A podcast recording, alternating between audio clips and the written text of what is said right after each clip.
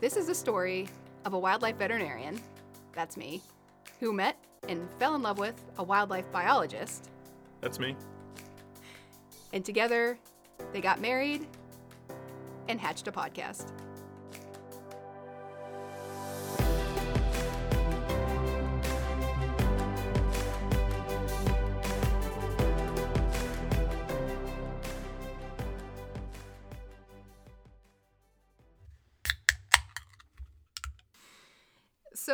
Our goal for this first episode is to. Wait, wait, wait. Let's reverse back to uh, how we're a married couple. Um, and we currently live in a tiny apartment during the age of coronavirus. And we are recording this essentially in our closet because that's the best place for audio in our apartment. Exactly. And when we say we're essentially in a closet, we are definitely in a closet. in fact, I'm like, I'm like, staring at my shirts and pajamas and underwear as we speak. but we have this like nice soundproofing like foam bricks, so Right. it like works quite nicely. Exactly. One microphone, one laptop. Here we are, Here we are. and I'm drinking a ice cold Montucky cold snack, the unofficial official beer of Montana. How about you? Um, I should note Montucky Cold Snacks is not currently a sponsor of the yeah, podcast. no free ads, no free free ads. However, Montucky, yeah, you can hit us contact us, hit us up, We're on all social media, Wildlife Health Connections podcast. follow us on Instagram. Wow, I, I think beer. this is going really well so far. yeah. I think we're nailing this. Yeah, for sure. So, okay, I threw us off the tracks. You bring us back to the path we're on.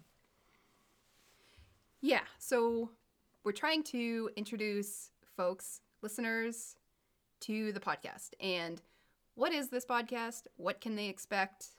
Who are we? What journey are we all going to take on together through these episodes? Who are you? That's like the, that's the key part. Who are you? yeah, Well, I hate talking about myself, this is true. which is probably a bad thing for someone who's now hosting a podcast. I know it's all about the other people in this podcast. So uh, after this episode, it should get much easier. But I'll say for the listeners, it's hilarious because we had talked about how do we how do we l- get the listener to understand who you are for the podcast and we had come up with the idea of like I can interview you, even though like all these episodes you're going to be the the key feature, uh, taking the listener through all the episodes and the interviews.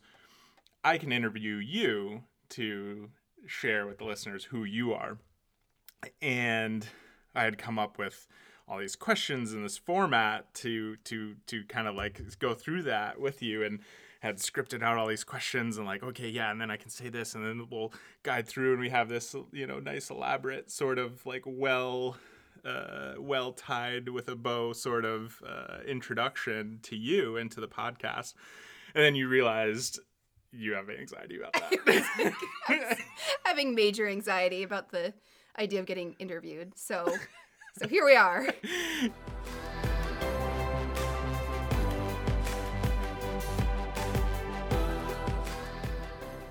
So let's introduce ourselves. I'm Vincent Spagnolo. I'm a wildlife biologist, and I'm your partner in crime and life. I've been doing conservation work and research for over a decade now. I'm wildlife veterinarian Michelle Nealand. I've been at this for about a decade as well. I've done a lot of different things in my career. I've done everything from equine surgery, wildlife rehab, exotic pets, a little bit of zoo work, and my favorite thing of all is working with free ranging wildlife, getting out there in the field, working on the front lines of wildlife health, assessing emerging health concerns in wild populations, and really connecting the dots between wildlife health, conservation, and what that means for ecological health, environmental health, and human health as well, because it's all connected. What is the Wildlife Health Connections podcast? My goal with the podcast is to, well, I have a few goals, but first and foremost is I wanted to find a way to bring out into the forefront all of the amazing people that are working in the field of wildlife health. So it's a podcast on wildlife health. Yes. And you're deep diving into wildlife health by interviewing folks who operate in that realm, whether they're veterinarians, biologists, pathologists, epidemiologists, public health officials, even. You're hitting all these corners of this corner of, of the natural world. Yeah. Yeah, because I I think it's a really fascinating field and there's so many different people doing such interesting work and I wanted to find a way to share that with the world. And selfishly, it gives me an excuse to be able to talk to these amazing people and other researchers that are doing this work that I find so fascinating and it's such important work. I mean, and it could be that simple. I mean, you tell people, what is the Wildlife Health Connections podcast? It's a podcast about the health of wildlife and drawing connections, whether they're veterinarians or biologists or biostatisticians or epidemiologists or parasitologists or whoever it is, public health officials, you're drawing those connections between all the people who relate to and are involved in wildlife health. Mm-hmm. Yeah. You agree. That's great. I like that. I just came up with that on the spot.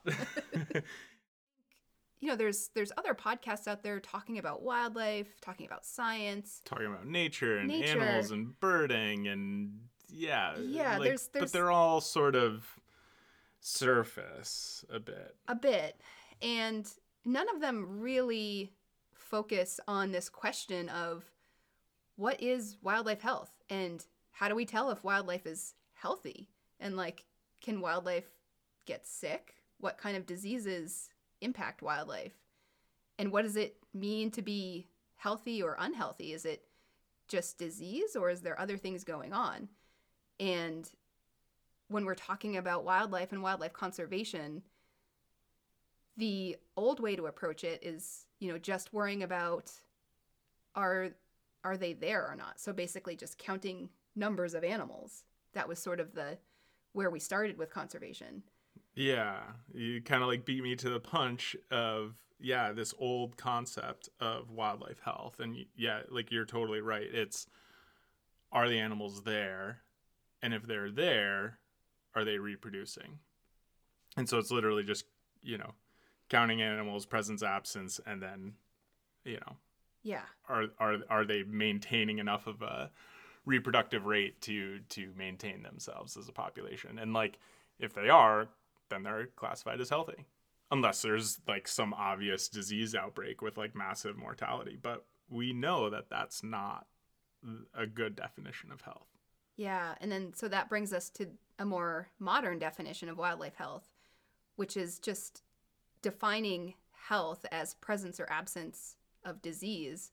Now we know that that isn't adequate. We have to go deeper. We have to look at all the other factors that determine whether or not a species or an individual animal is healthy or not. And it's not just about worrying about disease. For sure, that's really important. And disease is a very important part of wildlife conservation and wildlife health. But sometimes the manifestation of disease is the tip of the iceberg. It's sort of the the end state. Healthy animals are animals that have the ability to be resilient in the face of all the stressors that they're facing in their environment. One of my biggest goals for the podcast is to try to bring the field of wildlife health to the forefront. And wildlife health, it's not just important for, you know, vets that are working with wildlife.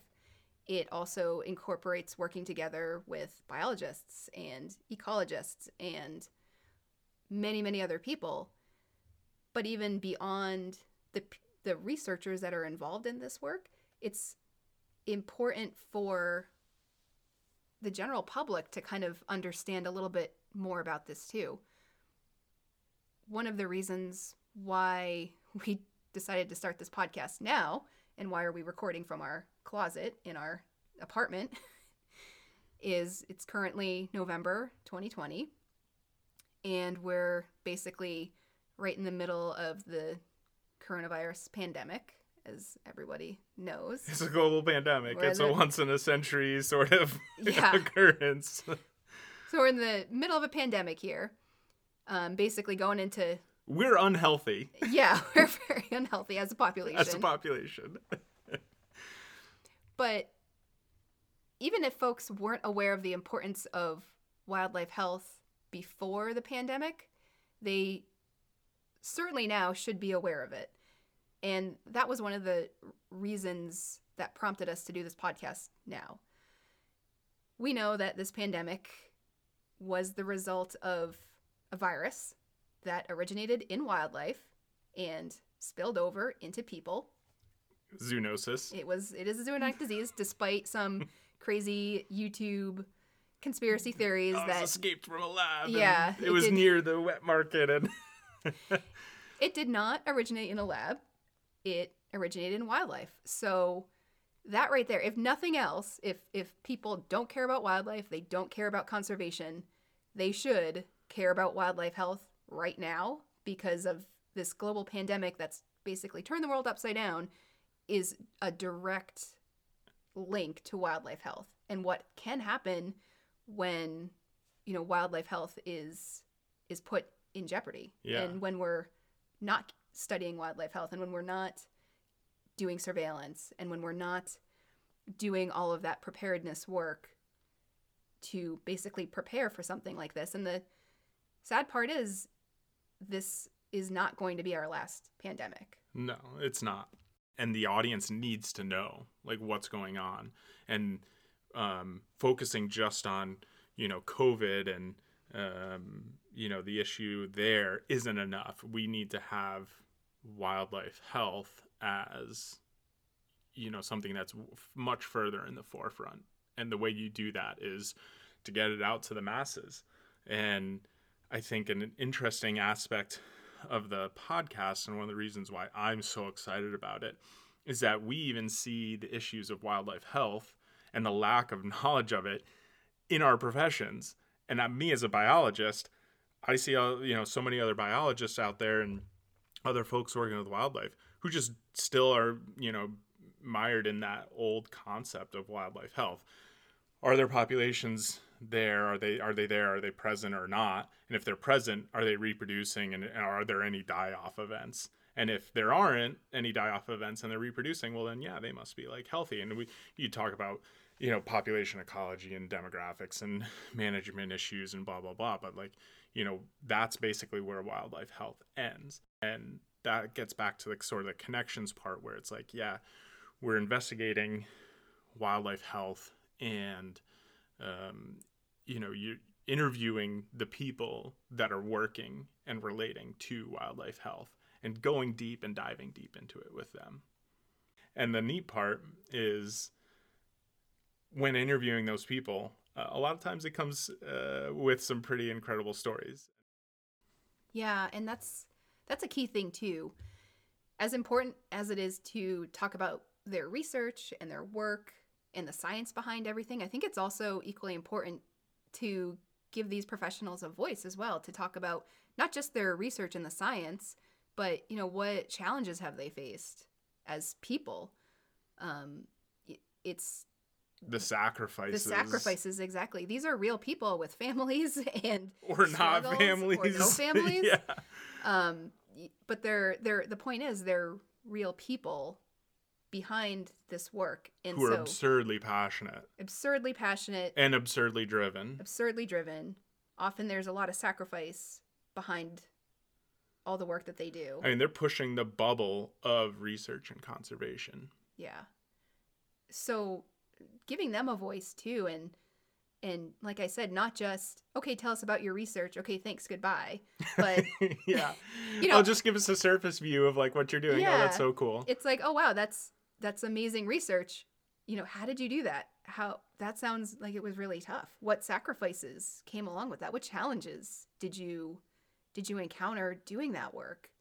But that's the thing, all of this work happens kind of in a place that the general public doesn't really get to see it. Or even the people in in the realm of wildlife. Right, exactly. I mean, I'm I'm in the realm, like I'm a vet doing this work. I'm I'm quote unquote in it, and I still feel like there's so many people out there that are doing such awesome things that I have no idea about or maybe I've you know read about their work in a journal but I've never met them. I've never had a chance to talk to them. So yeah, it's just I, so important. I think one of the like cool parts that that you sort of revealed to me and and we discussed about the podcast is one of your core audience segments is students, veterinarian students, biology students, people wanting to get into conservation, but particularly veterinarians. And they're wanting to get into this, but it's it's such a small and and, and rapidly changing and, and unrepresented realm that it's so hard to break into that. And you want to give them exposure to what's going on and who the people are and what's happening and and and and what's changing and developing and what like sort of the future is with wildlife health and give them that sort of entry point into it. Yeah, totally. There's so much work that needs to be done. I mean, for wildlife conservation in general, but especially when we talk about wildlife health, just with all of the environmental changes that are happening and the unprecedented rate that things are changing at this point in time we yeah we we really need to be finding ways to enable and encourage as many people as possible to kind of join the fight. And part of that is one is showing examples of what other people are doing. So for any students or early career professionals or anyone out there that is interested in maybe joining the fight and being part of wildlife conservation and wildlife health it's really important to show examples of what others are doing.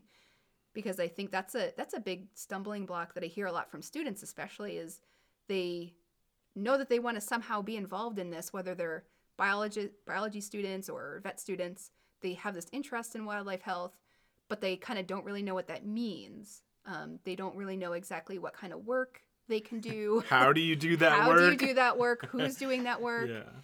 And so one of the things that we can try to do is is provide examples of hey look at all of these amazing people and th- this is what they're doing. And here's examples of ways that you can be a part of this field whether you're a vet or a biologist or an ecologist or any of these other fields that are that can come together and be a part of wildlife health research and conservation and something we haven't really talked about is um, we've talked about, but indirectly is sort of what are the expectations for the listener with the podcast? Like what what what is somebody listening to this podcast like? What are they about to get themselves into, and what can they expect in the near term? We really want this to be, you know, a podcast that really goes into detail on these topics because these are these are big important topics and they yeah like a deep dive a deep dive but our goal is to do it in a way that is still kind of fun and easy to understand for everybody. We don't want this to be overly technical. We're not, the point of this is to try to bring these wildlife health stories and bring the concept of wildlife health and why it's important, bring that to a wider audience. So, and make the connections across the wildlife conservation realm and wildlife research realms and and and yeah to tell those stories and sort of pull together and create this sort of paint the, paint the picture of wildlife health. Yeah. So I think for those that are already working in the field, um, you know, if you already are a, pro- a professional working with wildlife, I think you're going to appreciate the depth of the episodes because you'll definitely learn things. I mean, I for sure learn things with every episode and every interview that I do. If you're not a scientist, don't worry, we're going to give you just enough hand holding that you'll know exactly what is the being discussed in the interviews. Exactly. We're not going to leave anybody behind. But if you do want that extra science detail, if you really want that extra meat behind this work, we're going to give you that too. Yeah, and I'm thrilled. I can't wait for the podcast to hit. In fact, if you're listening right now, it hit. And we're probably celebrating uh, while we're also charging forward with more episodes. And I want to point out that, Michelle, you're, well, first off, you're a badass veterinarian but you're also a strong communicator. You're a leader, you're an innovator, and you've collaborated with some incredible people in the realm of wildlife. And you've built a bunch of great relationships. And that's what you're starting with. You're building the podcast around the, the people that you know in this realm that are, you know, the movers and the shakers and the leaders, and also some of the people that are coming up into the realm. You'll be interviewing students who are, you know, cutting their teeth in wildlife health. And you're starting with that and you're building a platform off that. But then you'll move forward with the podcast and with wildlife health in general. Yeah, and as the name of the podcast implies, Wildlife Health Connections, it really is all about these connections. We can't do any of this work alone. All of the research that you're going to hear about, recurring theme is collaboration. Very rarely are there researchers who are out there just by themselves working in a vacuum or working alone in a lab doing this this kind of work. It's very much a field where we're stronger together. And that sounds a little bit corny, but it really is true. We need everybody. And we need these strong connections, we need these strong collaborations. That's the way we're going to actually move the needle forward. So, one of my goals for this podcast is to just, in some small way, help to move that needle forward by using this microphone, using this platform. Your skills and knowledge as a veterinarian. Bringing, you know, where applicable, bringing in my skills to give a platform to help build these connections. Yeah, and develop the realm of wildlife health. Yeah, exactly. And and just help push things forward however I can. Bring these new ideas into your ears every week. Maybe every two weeks. Maybe every start. two weeks. We'll see. We'll see how it goes.